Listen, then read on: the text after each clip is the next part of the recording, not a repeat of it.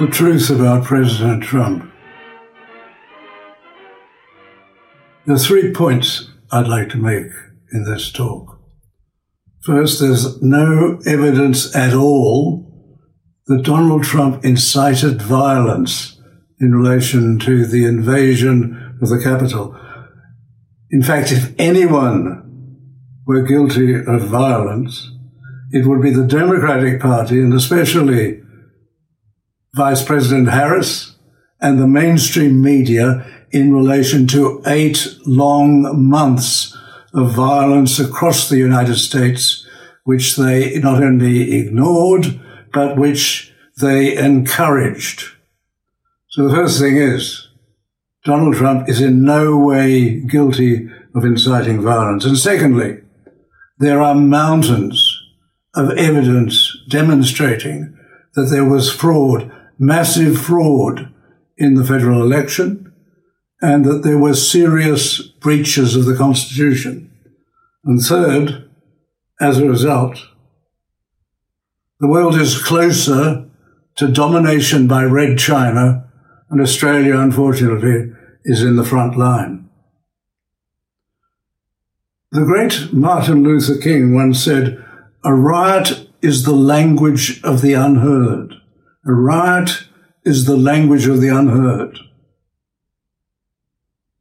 The American mainstream media took that out of a completely different context.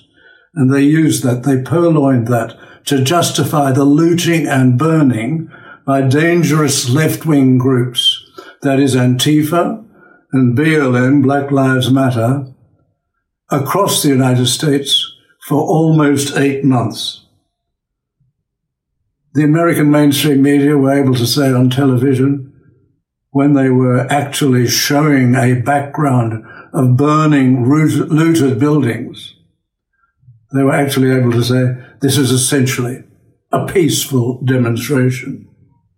And instead of the Democratic Party and the mainstream media criticizing this criminal behavior, instead there was rapturous applause. And the worst, the very worst, was by the coming Vice President Kamala Harris, who not only encouraged people to contribute to a bail to let militants out of prison so that they could return, no doubt, to looting and burning. She also, when questioned on television, said this is not going to stop. This was well before the election. She said it won't stop with the election. It's not going to stop. They're not going to let up, nor should they. They should not. If anybody should be impeached, surely it should be Kamala Harris. But she is, as you know, planned to be the next president but one of the United States. The Democratic National Convention, where she failed as a candidate, but was again specially selected by Obama to be Biden's running mate. The Democrat National Convention, although these riots seriously affected the poor, the poor blacks, the poor Latinos, and the poor Asians who had their businesses and buildings ruined, who lost an enormous amount of money, with 30 people dead, the Democratic National Convention refused to condemn the violence. Of course, it was so much different when some people decided to invade the Capitol. The Capitol, according to a very eminent Afro African American commentator, Jason Whitlock, is the sacred ground for the elites. This is where the global elites exchange cash for influence and privilege.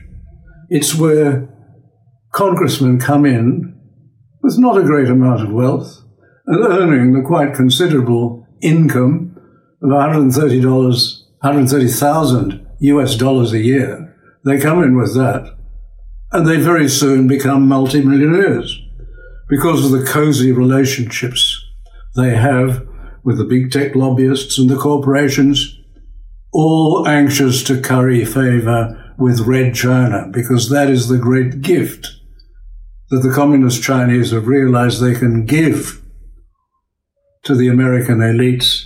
They can satisfy their greed. You might have noticed that Apple is so concerned by what happened at the Capitol that they've moved Parler, a small opponent, a competitor of tweet, tweet, Twitter and uh, of Facebook, they've moved them off their server. But Apple is accused, seriously accused on strong evidence, of using slave labor in China. Slave labor coming from the Muslim Uyghurs. It denies that, but there seems to be very strong evidence in that regard. And as to the sort of congressman who comes in poor, gets a decent income from the public, but ends up a multimillionaire, there is no more glaring, glaring example, no more glaring example than the coming president, Joe Biden, who, with his family, and we've seen evidence of this, which the mainstream media and which the social media tried to block until the election took place, considerable evidence of this, which has not been denied in terms of the content of the emails or the conversations with some very outstanding people who decided to give evidence because they thought they were being involved in a genuine business venture.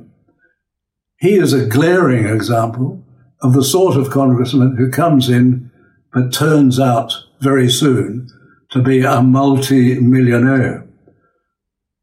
So unlike President Trump, who came in a billionaire and refused to take any salary and made nothing out of being president apart from doing his duty. Now, no serious journalist, no serious commentator could possibly say that Trump incited the invasion. Firstly, he very specifically called for it to be peaceful. It was to be a peaceful march down the avenue to show support for an investigation. He never called on them to do anything to be violent. And why would he? He would have shot himself in the foot because the whole purpose of the day was to try and set up investigations into the amount of fraud in the elections. If he'd actually called on his supporters to go and invade the Capitol, there wouldn't have been a few hundred. There would have been tens of thousands. They would never have fitted into the Capitol. And there's emerging evidence that there were people there already. The invasion began before he finished his speech. And the day before, the FBI warned that this was going to happen. They warned the police that there would be an invasion. Obviously, it was planned, and it was planned by elements not at all favorable to Trump, who then disguised themselves as Trump supporters. Obviously, a number of Trump supporters followed them, but they were invited in by the police. We've seen that on videos. And we've also seen videos where Trump supporters are trying to restrain people from breaking windows and accusing them of being Antifa. The invasion was certainly not Trump's, and he certainly did not incite them. There's no evidence of that whatsoever. And just look at his enemies in office, they prevented, this was the Obama Biden administration, they prevented the Drug Enforcement Administration from bringing Hezbollah, the Middle East terrorists, drug traffickers, because they're getting money from traffic, trafficking drugs into the United States, to justice, so that he could save the deal he was doing with the mullahs in Iran, that ridiculous deal to allow the mullahs to go ahead with nuclear development. In office, they also engaged, as we've seen, as Biden has shown, in selling off access and influence to foreign oligarchs, and in particular the Chinese, as did Mrs. Clinton.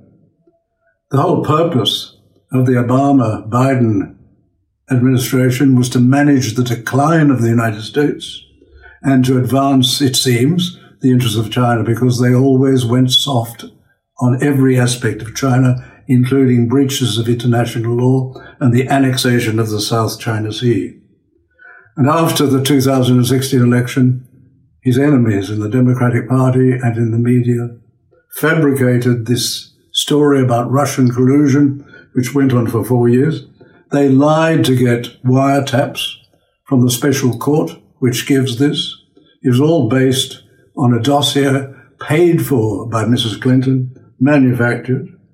And uh, for eight months, they effectively licensed their paramilitaries in the Democrat cities in the northern summer to conduct a reign of terror with looting and burning from Portland across to other cities in the United States, which was a terrible act of violence committed so that they could create disfavor in relation to the Trump administration.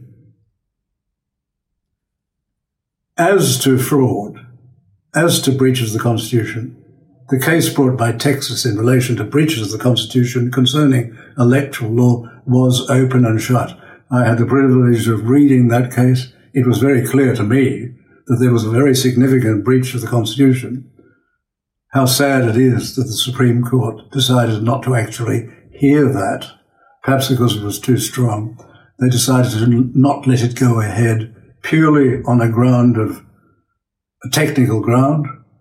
That is to say that Texas, they said, didn't have standing, nor did the 17 other states. The only scope that the states have to sue other states is to do it in the Supreme Court. It was obvious that they were either afraid or they were not independent. It's a terrible indictment on the Supreme Court. That almost no judge would hear the cases of detailed fraud, but also rejected them, usually on the ground of some technicality, reflects very poorly on the American judiciary as to their independence and or as to their lack of courage. To an extent, you can't blame them about lack of courage. They knew from what they saw across the United States that anyone trying to go against the Democrats, trying to expose any of these rorts, would find that they would be a target of a BLM and they would be a target of Antifa and remember, about 30 people died in those riots in the north. And what is most disappointing, disappointing for posterity, is that Vice President Trump, Vice President Pence, at the time of the joint hearing, decided that he was no more than a rubber stamp. The founding fathers certainly didn't think that. Alexander Hamilton, who designed the presidency, who designed the way in which the president and the vice president would be chosen, saw the vice president as being an extraordinary person who may occasionally become a substitute for the president in the supreme executive magistracy. It was never intended that the vice president would just give his approval, his imprimatur, to enormous breaches of electoral law, the Constitution in relation to electoral law, and of obvious fraud. And if anyone doubts there was fraud, note that the only time the votes suddenly went up in relation to Biden was when they managed to get the scrutineers out. Imagine in Australia holding an election count without the scrutineers. There would be outrage in Australia. It would just not be tolerated. But in the United States, that's what they did in the battleground states. They got the scrutineers out. The votes changed and reversed massively. And then later on, when they continued counting, they managed to keep the scrutineers away where they could do nothing meaningful in relation to watching the vote. In America, they're called not scrutineers, they're called observers. I think the Australian name is much better because it explains exactly what they're supposed to do. Well, the result is that we have tainted unconstitutional elections and they may well be locked in for a period of time. We have a Manchurian candidate who is going to move into the White House. The president is very soft on China. He's been compromised by China. He'll be succeeded, and the plan is for a succession by an even more extreme left wing vice president, Kamala Harris, who approved, who approved lavishly the violence that went on for eight months in the United States. She is an extremist. And what we will have is what is sometimes described as Obama's third term. That is, managed decline of the United States, Venezuelan style socialism, the international surrender of the standing of the United States, and obviously the advance of communist China to world domination. The election clearly was stolen from Trump. Any fair assessment would come to that conclusion. He, for what he achieved as president, is in many ways, I think, the greatest American president since Ronald Reagan. And now with the European Union rolling over, ignoring all the breaches of international law and humanitarian law by the Red Chinese, Donald Trump has shown that he alone, or his apprentice, can make America great again, perhaps at the next election.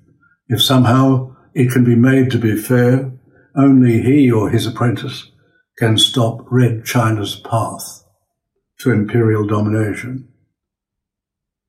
And the result will be, despite the echo chamber in the Australian mainstream media, which is so anti Trump, so outrageously anti-Trump, we in Australia will find ourselves in the front line in relation to the growth of Chinese power and domination in the world. It's time then for Australians and Americans to take back their countries.